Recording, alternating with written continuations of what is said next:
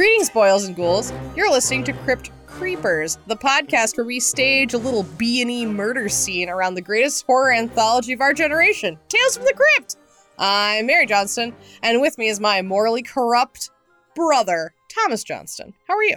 Guilty as charged. Yeah, you, you, uh, any insurance fraud going on? Do you want to go upside my head? Oh, Yeah, a little payback from all the times. Ugh. I think that Lou Paloma I, I mean, I guess, might I guess be the uh, worst man that we have seen thus far. I, uh, I mean, The yeah, most like the but- most like tell but don't show worst man we've seen I, that's far. exactly what I was going to say. I was going to say that Michael J. Fox should have shown and not told. Yeah. But I I maybe I'm- I I'm don't lucky. know.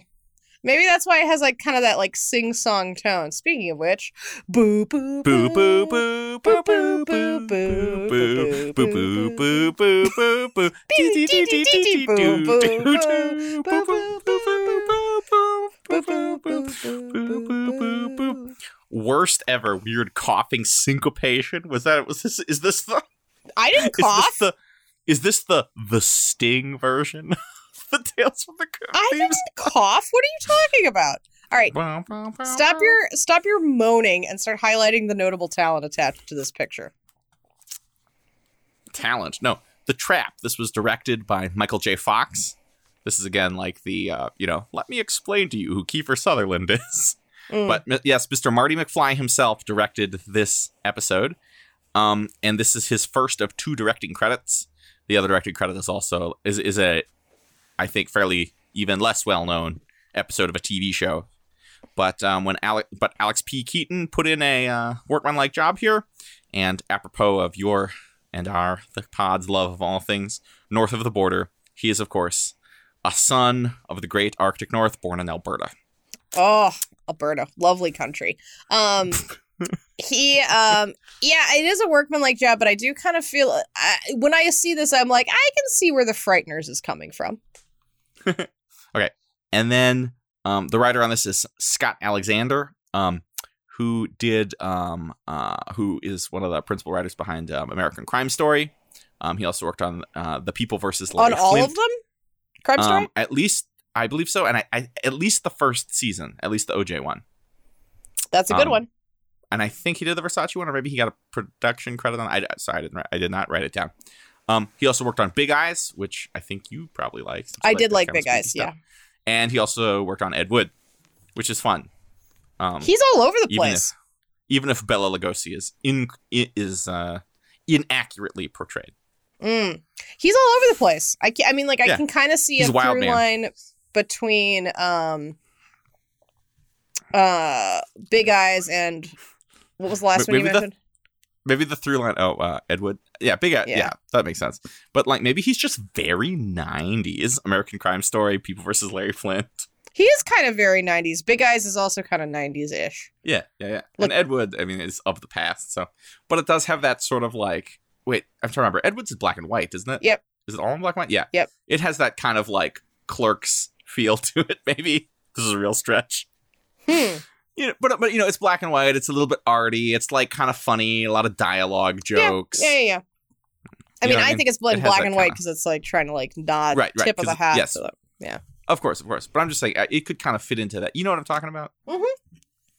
I honestly of, like- forgot that Clerks was in black and white Yeah. for a for a solid minute there. The holy canon of honorary Canadian Kevin Smith. Oh man, honorary Canadian. Yeah, he's he went to film school in Canada. Is he from Michigan or something? Um, he's from New Jersey. Yeah, the Michigan Famously, of the East. Correct. That's okay. I, I we were talking to somebody about how Northern Kentucky is New Jer- is is the New Jersey to Cincinnati's New York. Um, yeah, it works. but, out- it works pretty good. it does work pretty good, except I think so that would have to be. I think Cincinnati is New York of like the like pre Giuliani New York.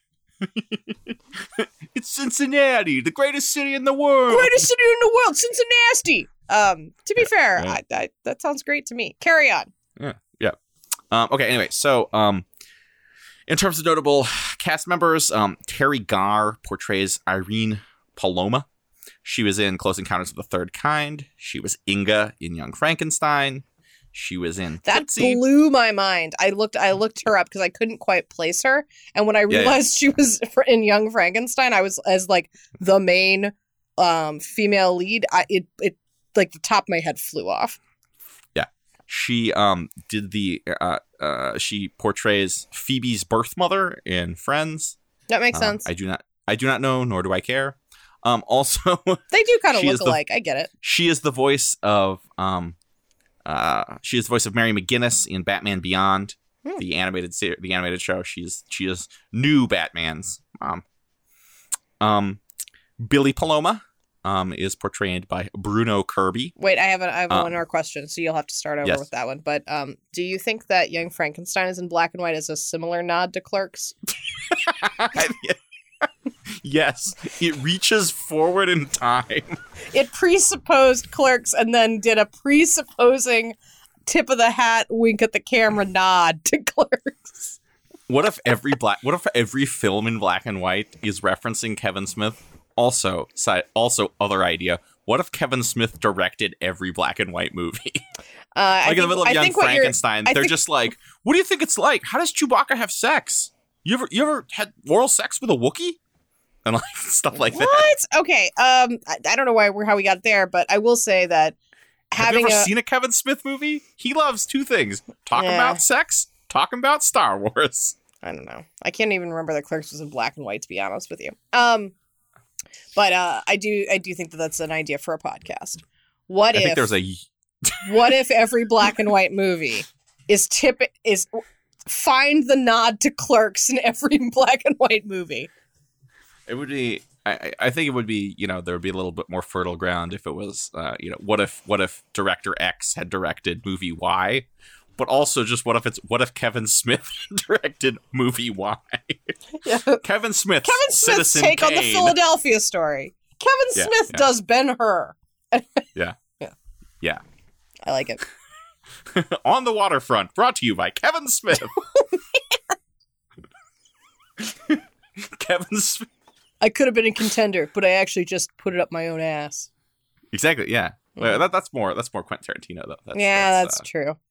I I- well, I, didn't make a foot reference, so Yeah, right. Well, I would say- I'd say the in the coin- scene, and the sole of his foot is pointed straight down the barrel of the ca- of the camera. Yeah. I think the coin Okay, is anyway. still in the air there. All right, go on to Billy Paloma. Sorry. So Billy Paloma, the good the good brother, is portrayed by Bruno Kirby. He was in he's in like a lot of stuff that that you've heard of but probably have not seen. You've seen City Slickers. Um, Mm, yeah, I haven't seen it, but I, I know of it. yeah, yeah, yeah. Good Morning that makes Vietnam. absolute sense. My impression of City Slickers is is is Bruno Kirby. I get that. Yeah. And then he was in some things we have seen. He was in When Harry Met Sally. He was in This Is Spinal Tap. Oh, who is he Um, in Harry he- Met Sally? Oh, I know exactly who he is in Harry Met Sally. Yeah. Okay, yeah. Yeah. And he's, He's uh and he he's Mark. Carrie Fisher's uh um love interest, right? Yeah, yeah. yeah. Huh. And then then he is Marco. He portrays Marco in Frasier, which I meant to look back on, but I don't didn't. So you have to I rely can't- on your encyclopedic Frasier knowledge to know who Marco, who I think is in one episode, is. I think uh I think the M portion of my encyclopedia has fallen off the shelf. I don't Oh, know no. who Marco is. You need a door to door salesman to come. So okay. Anyway, um, Need Kelsey Lou Grammer to sell me another another copy. Yeah. is is is Bruce McGill, who I think is the guy I recognized the most. Um, he's of course um, in Animal House. He's D Day, the the biker brother. Um, Oh. and he, he he just has like one of those faces, especially when he's not wearing the funny prosthetics in the from the first half, where you're like, oh yeah, I've seen this guy in a bunch of movies. Um, he was in Bagger Vance. He was in Oh. Time Cop. Well, if he was in in Bagger Lincoln. Vance, I know, I know. This guy's just this guy's a wild man. He's all over the place. There's all there, there. There are a number of other people in this mo- in this movie in this episode, but there's only one other that I want to talk about. Mother Paloma is played by Carroll Baker, who was a famous bombshell in the 1950s. Um, she was kind of seen as being uh, the same kind of actress and sort of a rival of Marilyn Monroe. interesting. Um, and she um, she made a bunch of uh, studio movies in the 50s. Then she moved to Italy and she made films in Europe. Um, she has a Hollywood a star on the Hollywood Walk of Fame. Um, she was in Giant, the the epic Texas uh, you know, family saga. Yep. Um, and in 2003, she retired after spending 50 years in the motion picture industry. Um, her most, I don't know if it's her most famous, she was nominated for an Oscar for being in the movie Baby Doll, which is a um, Elia Kazan Oh yeah. uh, Whoa. directed picture and a uh, that was written, screenplay was by Tennessee Williams. So I definitely can see how that movie would be directed by Kevin Smith. it's it's unusual to find a, uh trailer that features no less than two hard R N words coming out of white characters' mouths. Yeah, that was wild. Um, I I know I know of this movie. The scene um where she's like, I think it's actually a bed, but where it Yeah, looks no, like she she's in a sleeps- crib. Yeah, she, no, she sleeps in like a little baby crib daybed and sucks her thumb. Yeah, that's like a that's Yeah. like a very famous uh still when you when you discuss like um you know predatory imagery in movies. yeah, it is. Yeah, yeah. Wow. Anyway, so what is this, this movie about? So it's about a, Despite um, watching a trailer for five and a half minutes, I'm still not totally sure. yeah, it's about this. I mean, uh, so um, what, there's all kinds of funny stuff about it. Apparently, this was kind of a groundbreaking movie. There was a lot of heat about it because of its frank sexuality and portrayal of the South and racism. Um, Mhm. But basically, like I think Baby Doll is this like 17 or 19 year old bride of this guy who owns a cotton a cotton gin, and um, the, their marriage, despite being married for like a couple years, has not yet been consummated because of her age. And suddenly she sort of develops this roving eye and she gets involved with this guy who I think works for the mafia or something. and there's like Well, he's Italian, and, as they and tell us. shouting. Right, right. And the syndicate. Um, and there's shouting and the cotton mill burns down at some point and uh, you know, it's one of those things. So uh, controversial director Elia uh, Kazan has said that you know what Tennessee Williams kind of pooped out about halfway through, so he did most of the screenwriting on this, which is also a super funny thing to like. Tennessee Williams was useless. Tennessee, great, great American master Tennessee Williams turned out to be a bit of a dud, so I had to write most of it. But and really, and this is certainly um I not uh, I haven't seen the movie, so I wouldn't. I, I'm I'm not bringing this up to um uh, poor dispersions or asper to to bad talk anybody, especially um uh the um Special especially Carroll. Baker. But but but I did discover this via IMDb where they were like her thumb sucking performance. And I was like, oh, what's this movie about? And then I read a plot summary and, And I was you like, were like- watch the trailer. and you and were I like, didn't know where to look. yeah, it's tough. That is tough. It's weird that she's in this this thing and as this. Yeah. If that's like Right, and her I think- most famous role. And this was this was of course, as you, I mean, just by looking at it, you it's fairly early in her career. Of, Um, cou- of course, yes. and you know, and she was nominated for an Oscar, so it's probably a fairly well received performance. Um, so you know, anyway, it's uh, it's it's it's quite a watch, quite a thing. We'll um we'll we'll we'll post the link on the website. Why not? Yeah, yeah, why not? There's another there's another more conventional one. I had to I spent I even spent some time be, trying to figure out is this trailer I watched fake? no, you know what I mean. Baby though? Like, is did they like you know you know this is like the scary mary kind of did they recut some footage to make it because it doesn't help that the i feel like the announcer voice kind of uses a like 70s exploitation cinema kind of watch this is baby doll Yeah, yeah, yeah. her dad made her promise made her husband promise you know i don't know it just has that sort of you know uh Yeah, no, no. It It feels it feels seedy. It feels uh seedy in a way that implies that it's post deep throat. yeah right right yes yes yes Um well Yeah. sorry to derail us there would you like to speak about the incredibly novel and uh, heretofore unheard of plot of the episode of the trap Yeah. Luigi Lou Paloma is a that's are you allowed to say that Mario. I said it like Luigi. i'm a luigi i'm a gonna win Uh, so Luigi, quote unquote Lou Paloma, is a wife beating jerk who keeps getting fired. Fed up with the rat race, Lou cooks up a scheme to fake his own death and collect his life insurance payout early, and then retire to Brazil. Lou pulls his battered wife Irene and his nice guy, handsome uh, little brother Billy in to help him all out. But little does he know, they have other plans. Dun dun dun. Dun dun dun. All right, what are the what are the what are the incredibly novel themes that have not been explored yet in um in any of the evil brothers, uh, insurance fraud, infidelity, um, bad guy gets his plots that we've covered thus far in uh, the three seasons of Tales from the Crypt. We talk. Yeah, I mean, I stem to stern. This whole thing is like weirdly derivative. I think of uh, like all the episodes that have come before it, Mhm. but not in an exciting way. Not Um, in a culmination that- therein, just in a no, or fruit salading of therein. Yeah. right and and i think it's also like um themes that are a little bit odd or boring uh i think about in demon knight which i know is is is strictly speaking later in the chronology but remember the movie they're making at the beginning of demon Knight, which is like which is some woman talking about murdering her husband and she's wearing lingerie and she's being frankly sexual And she gets then in a nude. she gets in a bathtub, and the bathtub's like full Right, of right, blood or something right, like that. Yeah. Right. And the, the the the dissolved husband busts in. So, um, that I think is what, uh, like, if that's what the public thinks an episode from Tales from the Crypt is like, this is what the early seasons of Tales from the Crypt, like all the boring parts, are like, where it's kind of weirdly retro and kind of a little bit overly talky, and there's a lot of like concern with stuff like life insurance fraud, which is not inherently interesting or sexy. Um, there's no, there's nothing supernatural. Nope. It's in fact, it is, I think, almost completely lacking in um, an exploitive or supernatural element. Um, I don't know what other show this episode would belong on because it's so damn boring. I don't think it belongs on any show. no shows. yeah, no Um, show. well, we'll get into the derivative nature of it uh, first, like uh, in a bit. But like, Yeah. let's talk about let's talk about what this story kind of is is driving at. I I found I found it to be quite mixed.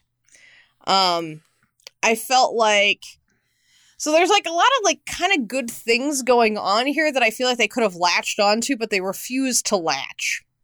So insurance fraud itself is not terribly interesting to me that's just like an inciting incident like that's Right, that's a, conv- a a- a plot convenience right yeah, it means you have to play around with death and you're given motivation and stakes because there's money. Yeah, yeah, yeah, hundred percent. but one of the first things that i and like and right and so like you get the sense that there's sort of this plot this through line where it's like well he's a scumbag and he does scummy things but in the end his his final scummy act is his own out, uh, undoing but that's like not super interesting to watch only because you need somebody who's more charismatic who you might care about a little bit otherwise it's like a joyless march towards the electric chair which is what this kind of feels like Yeah, I mean, I, I think also though that that the um Lou is the heart of the show, but he also I, I don't even think you can really blame Bruce McGill. I think it's no i think the performance is the- actually pretty good the- the considering what he has to work with and the things they have him do make it confusing. Um, I think that uh, like at the beginning when we fir- like the very first scene is they're playing this kind of jazzy like down do, in Rio. do yeah, yeah, do do do yeah it's like it's like a it's very It's like bossa nova but it's not Yeah. that. They couldn't Yeah. get rights for that. Yeah. Yeah. And um and it's whatever Terry pub is kind dom of like they could grab yeah, it's just like sashaying around her kitchen, and I love it. She does. She has a couple really good little comedic moments, but I love it where she opens the the cabinet and it's like stacks and stacks of identical cans of tuna, and she kind of hmm, her hand hovers and she picks ooh this one. Yeah, I did. it. yeah yeah and then and while this is going on, it's sort of intercut with a point of view shot. That looks like like from a slasher movie, like dun dun dun dun dun. Yeah, someone Someone's creeping coming up up, to the her. house and it's looking in the window, da, da, da. and then like it it it it it, it kind of he, the the the person sort of moves in behind her and it scares her ah, and she drops on the floor. I don't remember exactly what Lou says, but he says something like, like no he's like "Watch he's out, like what's this broad." mess Yeah. Yeah. clean up this damn mess. this you know, mess is whatever. terrible it's in my kitchen i'm lou paloma Right. And I like that he keeps saying I'm Lou Paloma, which maybe kind of like harkens to the fact that later, you know, people don't know who he is. But the, the problem is that Lou Paloma has the seems to have, be written sometimes like he has the potential for explosive rage and violence. But we never see that. And in fact, he's usually kind of played as being sort of just like a goofy loudmouth. He feels like a Um, lovable mook. He doesn't actually. Right, right. We never see him actually do anything terrible. We're told Right, he does terrible things, but and, and he's like But- and- and generally and- unpleasant. But, and but yeah, he's he's just sort of a jerk because like even the stuff where he where he is goading his wife into knocking him out with the fire poker, you know, and he's like, "Think about it, it's free shot for all the times I went upside your head," or whatever he says. Like obviously that that is monstrous. Though also he's like exactly the kind of guy who would say that and think that's like a joke. Uh, you you- you know what I mean? Though, it's like, almost played for laughs. You're not. I don't think right. you're supposed to take him too seriously as a scumbag, but you are supposed to think like you're supposed to write him off, which is a weird thing to do with your your protagonist. Right, right. And then and like and, and if he's supposed to be like a stone cold killer or like a manipulative Svengali, don't have the joke where he keeps itching his balls when he's laying on the ground. Oh no, he's like a total dum dum. Like Right, yeah. like this is okay so i i broke it down like yeah he's a total dumb dumb i the best thing about this episode is when he comes back and it's just his brother and irene gaslighting him like crazy and they're newly like bizarro it's still his apartment but it's all white and perfect on the Yeah, yeah. inside that's like the only really good moment and that's when he has like the moment where he's like i'm lou paloma all the time so i was like this story should rest on his identity like we should have him have an identity at the beginning, which is that he wishes his life was different and he thinks he can achieve that by being someone else. And then at the Mhm. end, all he wants to be is himself. That would be a story that makes sense. So I, Right, I would And- pitch that out as like a way to like have some sort of like through thread in this. I think also like if you keep kind of addressing that, like they could have also made him like a famous gangster who has to fake his that like something where like his identity actually has some reason to care about it. Um, Yeah, the but he's like a is that- nobody. Yeah, exactly. Right, right, Like which why is okay. he? Maybe, maybe the point is the desperation of us striving. I mean, maybe okay. You can you can do something with that, but the fact that our our I mean, he's is he, he's sort of the protagonist. He's also sort of the villain, I guess, because we're not supposed to feel bad when bad things happen to him. No. Um, and so when confronted with the fact that his brother is you know now married to his wife, and they're pretending like they don't know who he is, his immediate his immediate first move is to call the police and confess everything. And only because the police do not believe him do we uh does he like land in the soup which also seems to be kind of a misunderstanding of how this stuff is supposed to work like in it what should happen is he gets mad and like starts choking his brother and then then he accidentally kills him or something and then is placed in a situation where the only people who can uh, and maybe even kills his wife i don't know um where the only people who can identify him and prove that he didn't that he is not in fact the murderer of lou paloma he he just killed oops you know, and then it kind of has that kind of wah wah, you know, you are brought down by your own bad decisions. Because, like in this, what is the bad decision that brings him down? Deciding to engage in life insurance fraud, I guess, and then like trusting his brother and his wife. yeah, who I- Like, like, like, like, and, and know. even those motivations don't make sense to me. Like, obviously, we are meant to understand why Irene would hook up with Billy, and mm-hmm. and, and not leave and go meet Lou. Like, we're actually we're ha- we're relieved she does yeah, that. yeah, yeah. That's But we choice, have- yes. But we have no insight on why she was staying with Lou to begin with. Like, there's not.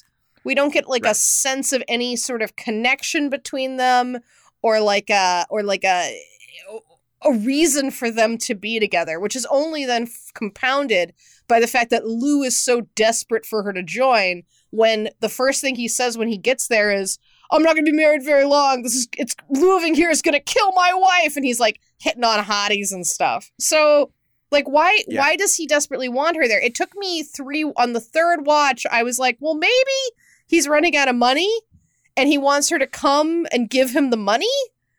But I mean, I guess. but Yeah, that's yeah, never no. made clear in the like I, like I am do, I am grasping at the thinnest of straws to understand his character motivation. Right. Because But he if- but he doesn't seem like he'd be someone who truly loves Irene. We're also not told that. Right. I mean, right. And because they can't see this side. Like, if he's supposed to be a monster, it should be something where everyone's a little bit afraid of him. And he's able to get people to go along with his schemes because he, they're afraid he'll, like, literally choke the life out of them or something. You know, you could do that. Like, there's the monster take. The other thing is by making him sort of like a loving, lovable loser, working class, loud Italian loudmouth guy. Um, you you all you don't feel sorry for him because of the way it's like written and portrayed, but like that could also be a story where you're supposed where he kind of comes up with this scheme, but he's not nearly as smart as he thinks he is, and then he gets worked over by people, and he just has like somebody's like a bunch of like gross blowhard uncle energy. You know, like he- Yeah. even though he's surrounded by these bikini babes, none of them will give him the time of day, and he misses his wife, who he actually loves, even though he has to pretend to be. You know what I mean? Like where he's just kind of a kind of a classic dumb, like blowhard dumb guy Yeah. and it can't the episode can't figure which way it wants to jump so it like again the other thing um billy and irene had a chance to kill lou right? They, they Why didn't they do it? save him from being incinerated which i thought was going to happen. I'm like that's a real that that's kind of a cool weird terrible Mhm. you know burning alive in a coffin. That's pretty cool you know? And then maybe he'll scream or something and then the cops come in and like ar- arrest them or they realize you know something like that. But they don't do that which you know it's fine they're not murderers they don't want to kill lou or something at that point but also then gaslighting him so he then goes to the electric chair after sort of being framed by his brother for his own murder that's real cold that's like the most cold-blooded you can imagine yeah, they should have just you know let what I him mean? burn Like- up in the coffin. it's, Um, it's it's it's a really weird set of um ethics where you're like, well, I'm not the one killing him; it's the state who's doing the killing. Yeah. Well, and I think that that actually is one of the problems that there is no twist here. Or if you think that there's no surprise, it's just so are we meant to understand that this was a grand scheme cooked up by Billy and Irene to undo Lou because it doesn't make sense actually. It seems right, right. it seems like like Billy and Irene only decided to double cross Lou after they like fe- like fell in love on top of his coffin, right? Right. Yes. So and even then, so- even then, they didn't decide to get rid of him until after he like goes down to goes Yeah. down to Rio or To Brazil. Brazil. Or. So all the damning evidence that ultimately leads to Lou's conviction, which are the blood on the poker is a mis- mismatch with the phony wound blood and fingerprints, and then Lou's actual fingerprints on the knife.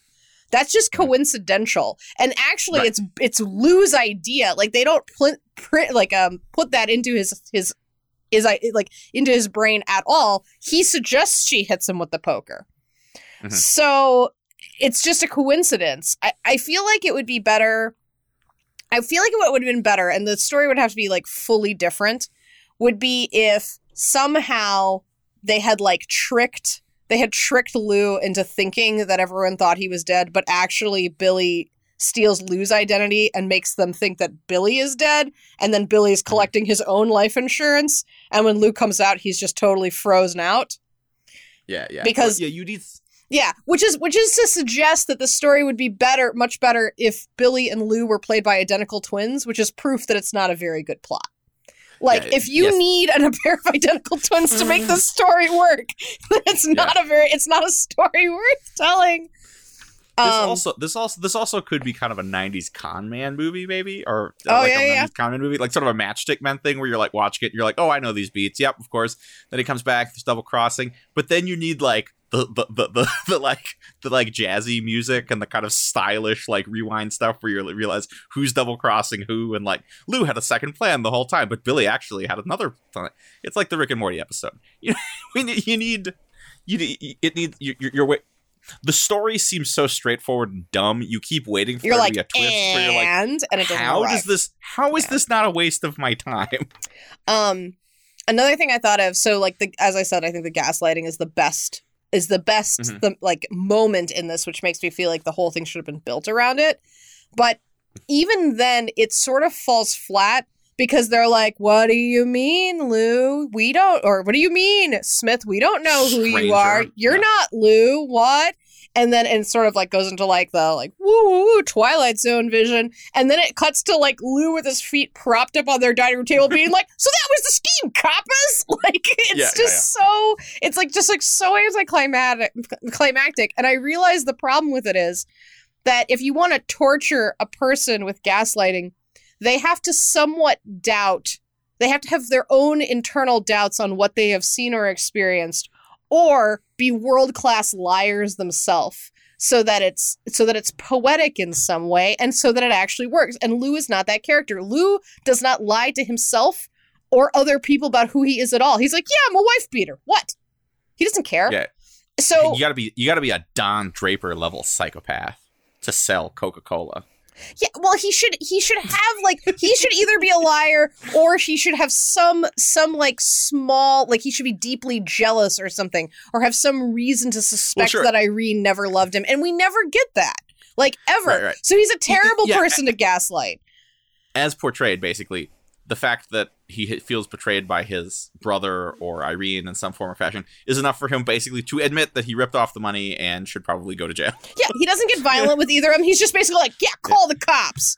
Um yeah, I mean, like, like again, what, what what I want again, the way I want it to be, I wanted him to be dangerous and violent, and to basically act, uh, do do something well where to be shown he that he's dangerous and kills- violent. he accidentally kills the only people who can exonerate him because it is it is a neat twist.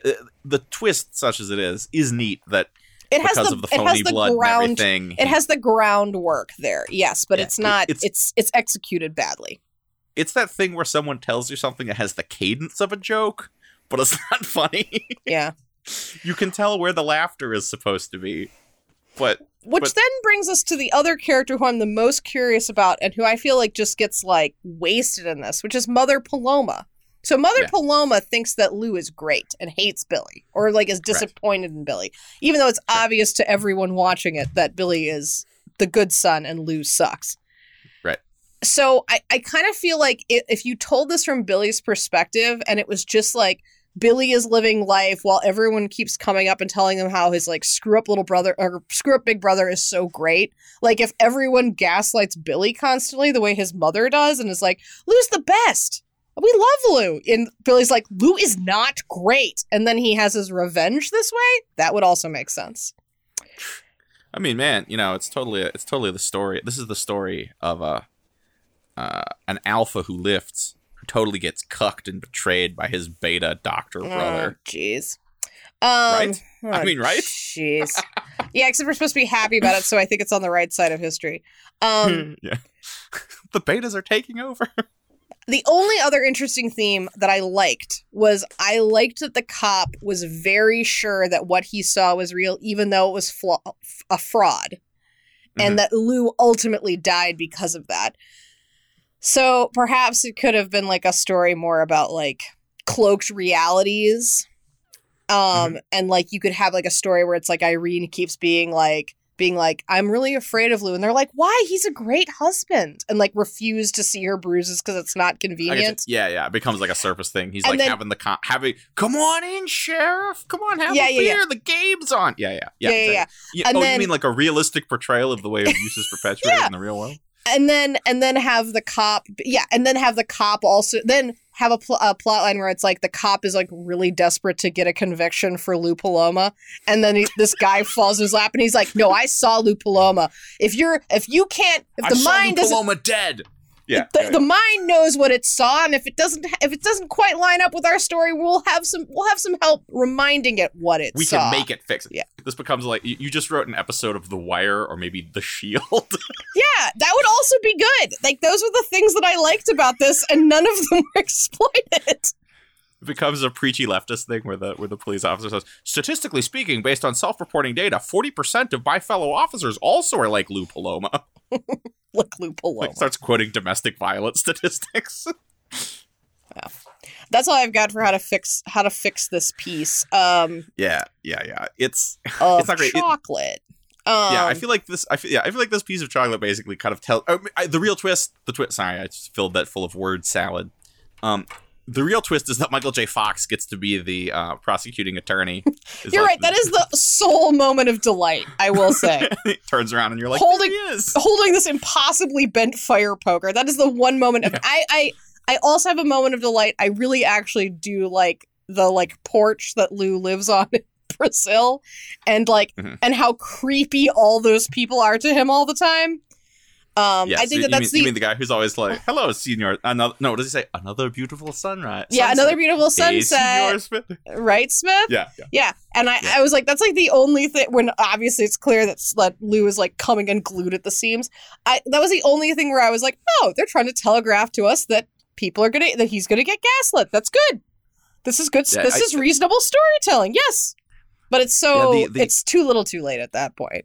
Yeah, yeah. Th- there's like gestures that are kind of fun. It's fun that this. I, when do you think this takes place? I think this is definitely set in like the 50s. Um, it's weird. I, I can't. I don't really know. It has it has a kind of retro feel to it and everything. Uh, That's all. The cops and, don't like, look like they're from the fifties. Irene kind of can go either way. Yeah, I, but I mean, Irene's always wearing like pedal pusher, like like like like pants. Yeah. I don't know. You're right. I mean, it's the 50s by way of the 80s, as only the 80s can. Yeah, right, right, right. Yeah, Yeah, Rehashed in Tales the from- it's 90s. Tales from TFTC era. yeah, I think it's Tales from the Crypt time. The uh, the, the mm-hmm. the century of Tales from the Crypt. I think the other the other thing is that even though in the end, when they right before they electrocute Lou, doesn't he say something like "blow me" or something like that? He's like, I'm actually, Lou Paloma. Blow me. Yeah, he's he's. He's They- defiant in death. I'm just saying uh, what we keep saying, but they make him pathetic and without agency about midway through. Like the last the last thing he does is call the cops, and then after that, he's totally like just railroaded away. Which again makes I I. I He's a pretend person, so we don't have to worry about this. But like, makes me feel sorry for him, which isn't great because he's supposed to be terrible. Yeah. Yeah. Agreed. So I'm ready for us to do our quickfire round of all of the things that this reminded oh, nice. me of because it's very Okay. derivative. And um, I would like to start with uh, Good Brother, Bad Brother. oh, my brother's keeper. Yeah. So my brother's keeper. Um, uh, so I think it it successfully sets them up as good versus bad brothers. That seems like a very low bar to step over, but they do it. Yep. Um, but um, but it almost seems as like a convenience for why Irene could want to gaslight him. Sure, sure. It's also very convenient, right? Because his brother is the coroner, so of course he could, you know, Yeah. it's fine. It's it's very uh, it's very stagey. Yeah. Well, and I- also I think this kind of fails because we don't get the sense of how Billy feels about any of this beyond mild frustration about Lou Yeah, being yeah. a jerk. And also Basically he has a like, "Jeez, jeez, Lou," and then also being like, "I don't like, I hate it when he speaks to you that way," or whatever he says. Where Yeah. you're like, "Oh yeah, they're gonna go to, they're, he's taking it to the bone zone." Yeah. Well, you know, the main the main um the main the main words, the words that every woman wants to hear before being taken to the bone zone. I hate the way that jerky man treated you. Say, may I have Yeah, sex now? Um yeah, no. uh, Sometimes sometimes you call her milady. That's a pro tip. Sometimes if you say that and then you like Oh, doff your call. fedora. Milady, would you mind holding my katana while I deal with this ruffian? My lady, m- milady, allow me to unsheath my katana and dispatch this ruffian. Um, I While he was drinking in college and getting a business degree, I studied the blade. I studied the blade. Um, I don't even get that. Like, I wish that was Lou. That would be interesting. But Lou is just like such a such a nothing. incel, Lou. I would watch Yeah, it. I would see it. Like Lou is nothing. Like Bill is. Oh, sorry. Billy is just nothing. He's like has, he's as mild as his as his wishes, which are like he kind of wishes that his mom loved him as much as Lou.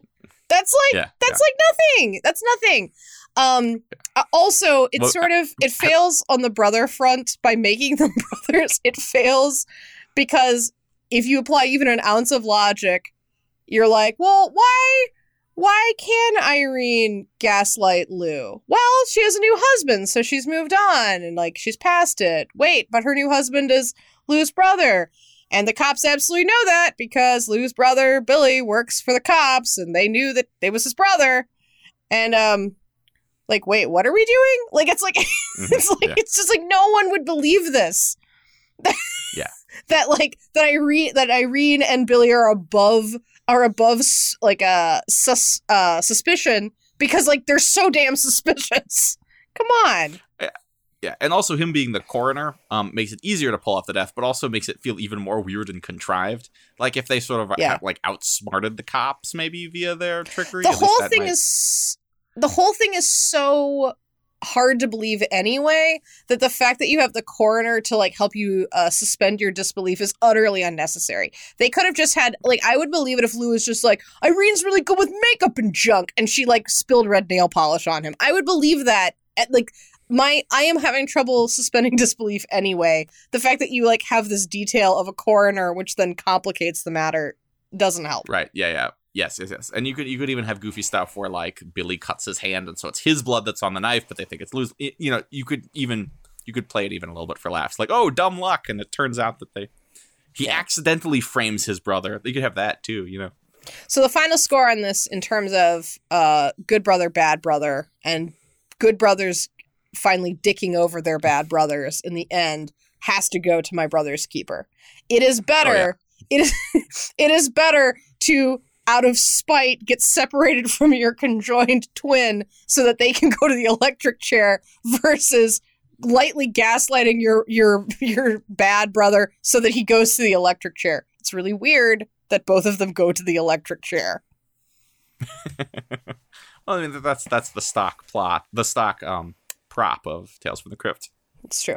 Well, they they paid a lot of money maybe for the electric chair, so they're going to use that. Yeah, maybe set. it's like it's like how some uh, some series, some anthology series will be like, no, we have like repertory players, and we have things that you know, if you keep watching, things are going to turn up, little things you may have seen before. And that, the electric chair is one of those things. Yeah, absolutely. It's it's a, it's a very loud, large, sparking one of those things.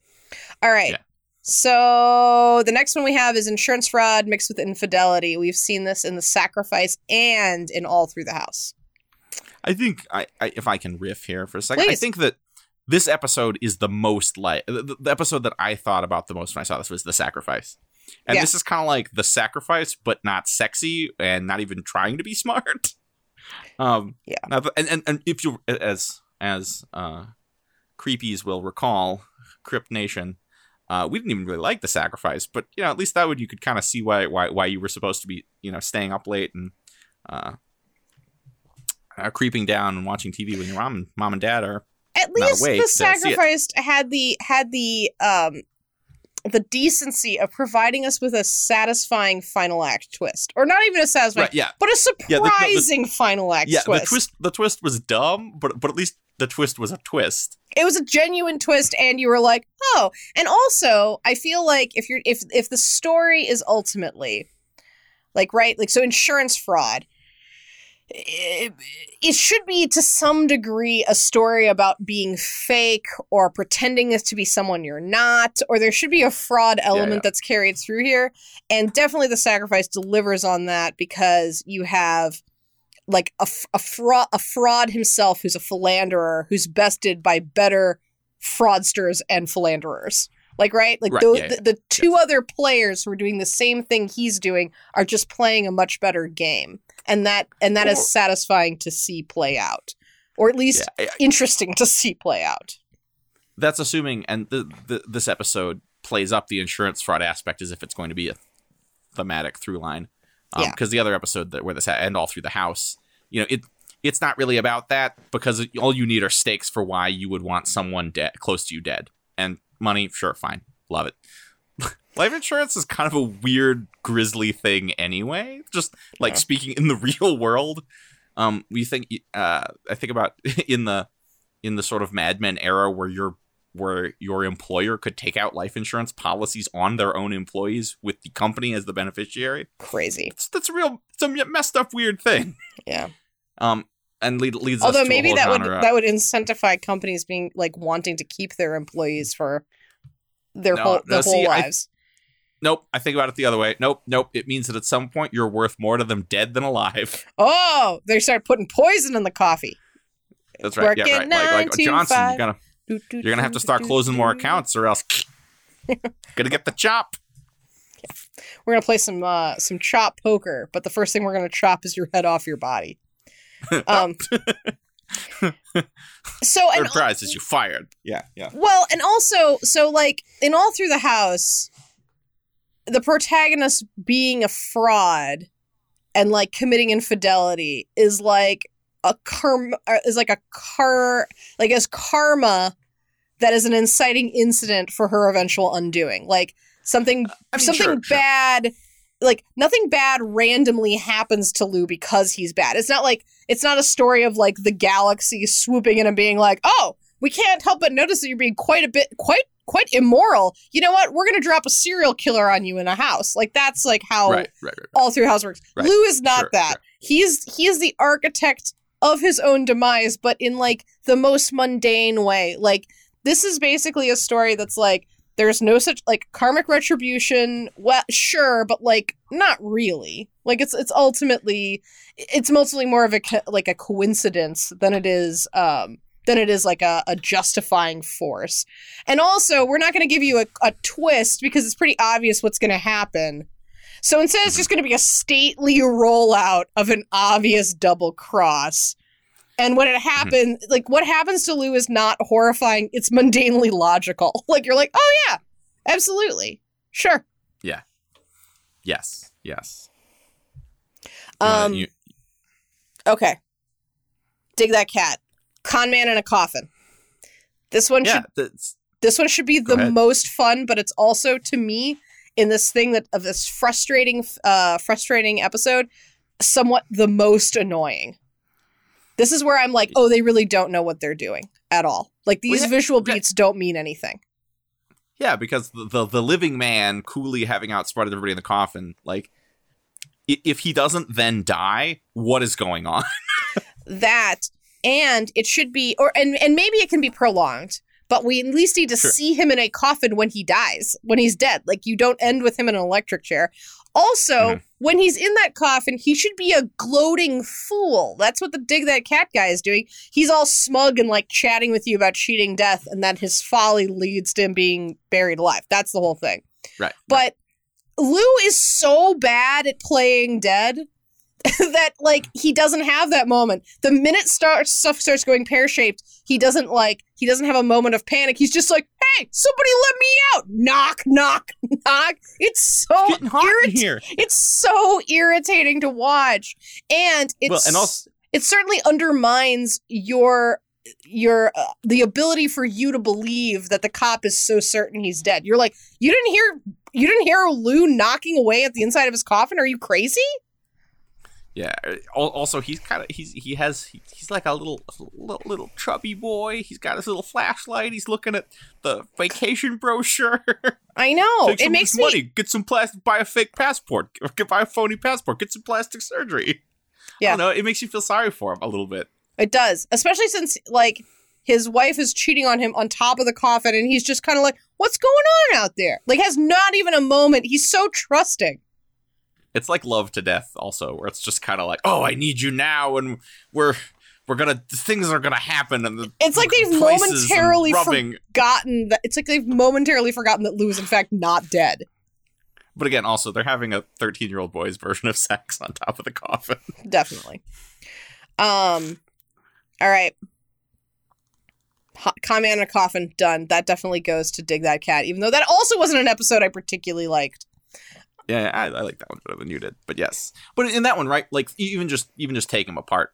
Even though that was an episode you didn't like, they did a good job of establishing that he was a bad guy, but They- also that he was brought down by like ignorance and Yes, they he they nailed that visual beat. That was absolutely the correct thing to do with a con man in a Right. coffin. That is this is Yeah, that is good. This is not good. Um. yeah. All right, it's, time, it's Lou's turn to do the hot squat. So we're comparing this with the man who who was death, uh, dead right, and for crying out loud, were the electric chair scenes that I could conjure from my memory.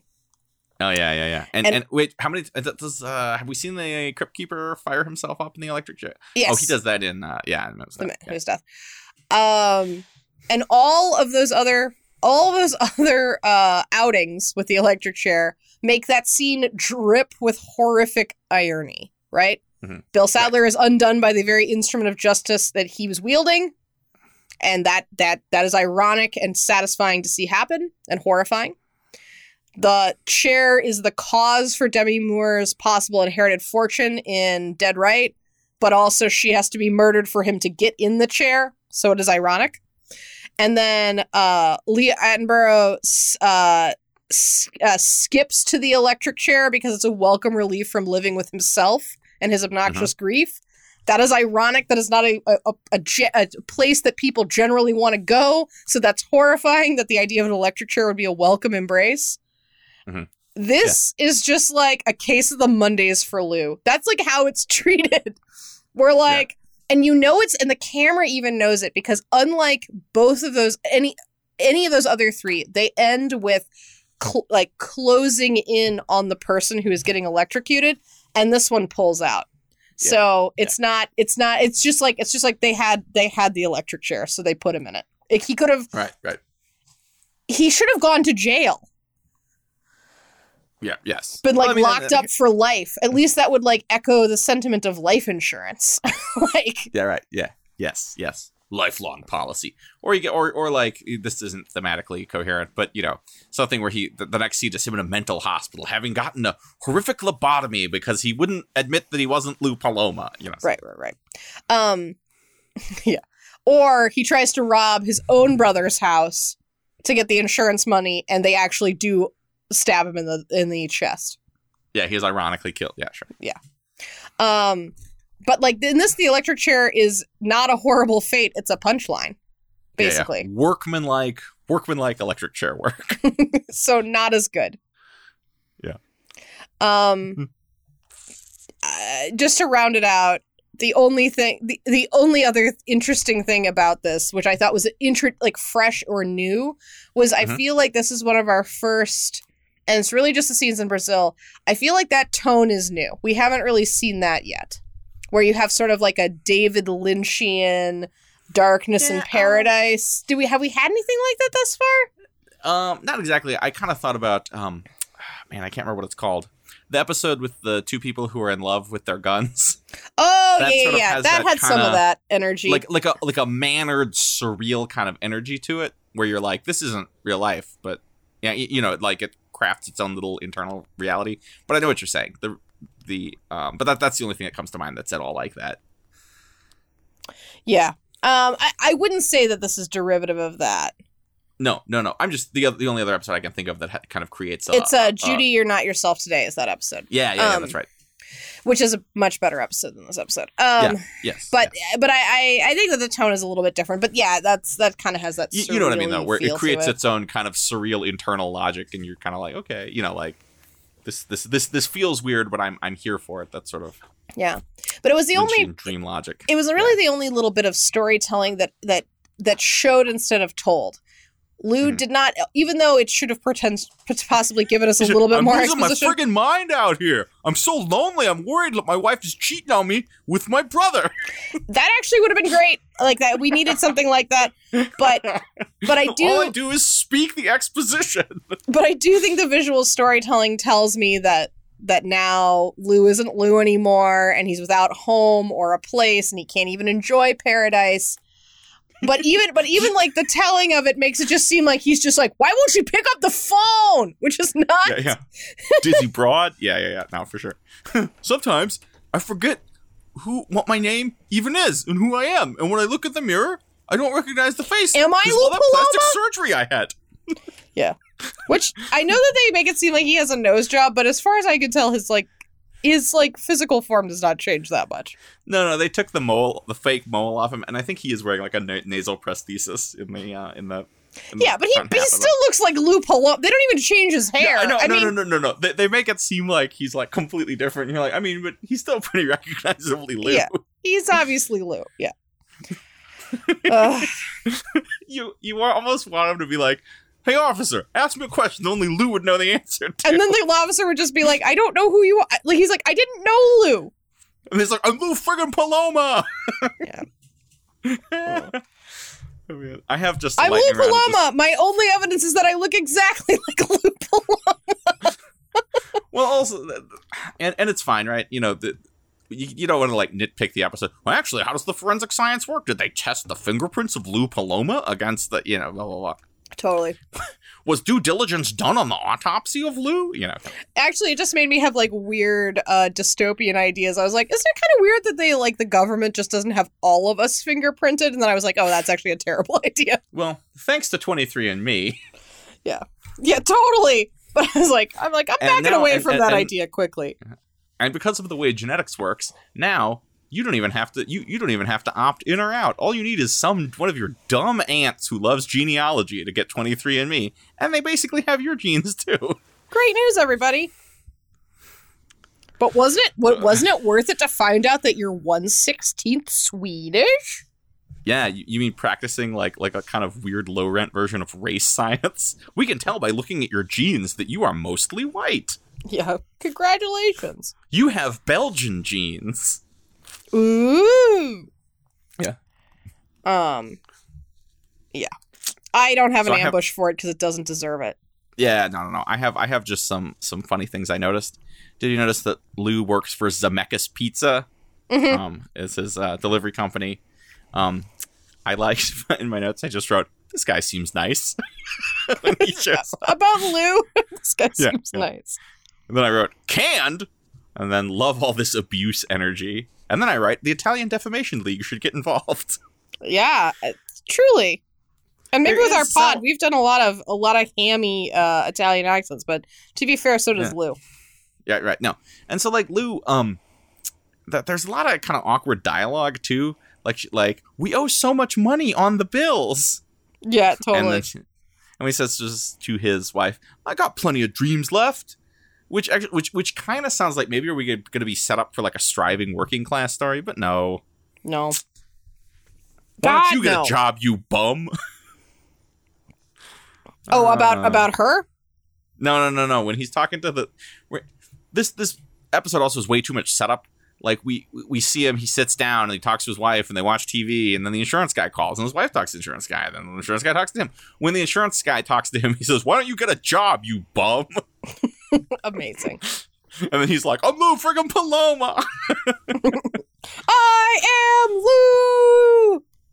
this also has the thing that most uh most um TV shows have, where apparently you can only do autopsies on people at night Oh yeah, yeah, yeah. It's the best time to do an autopsy, really. Yeah, when it's the creepiest. Yeah, Um, let, I do like Let's make his- sure to be in a building with a bunch of dead, cutting up dead people at at the stroke of midnight, ideally.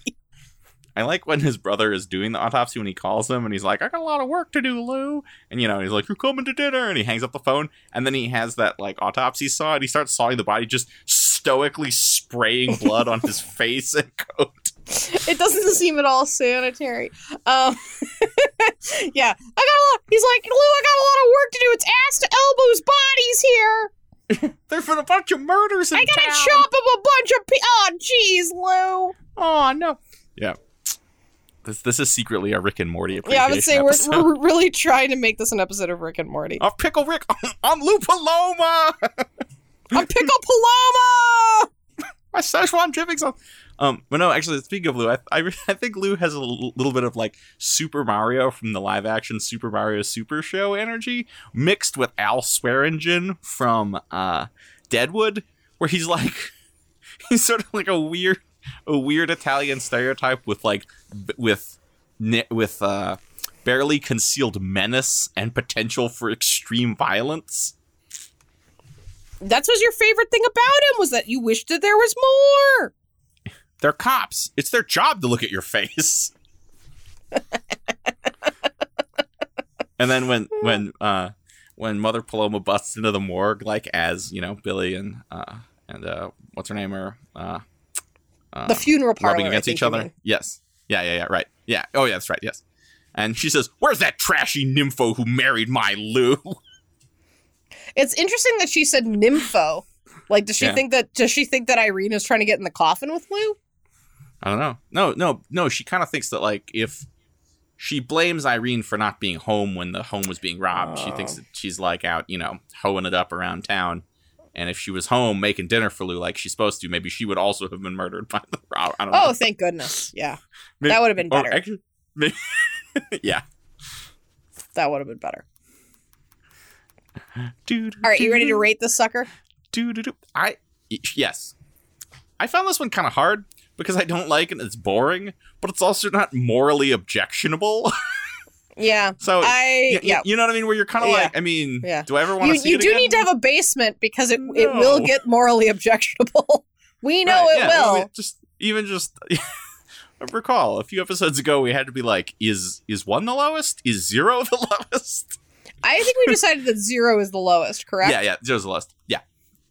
I called this one. Um, I, but uh, having said all of that, that's not that's not what we're here for. We are professionals. We are potters, and we need. we to, will uh, we will rate this. yes, yes, absolutely. Bravely, we'll take a brave stand. Yep. Um, I rate this one and a half. Not. Na-. I rate this one one and a half naps on my notes. One and a half what? Naps on my notes. Taking a little nap, little snoozeroo. When does he say that?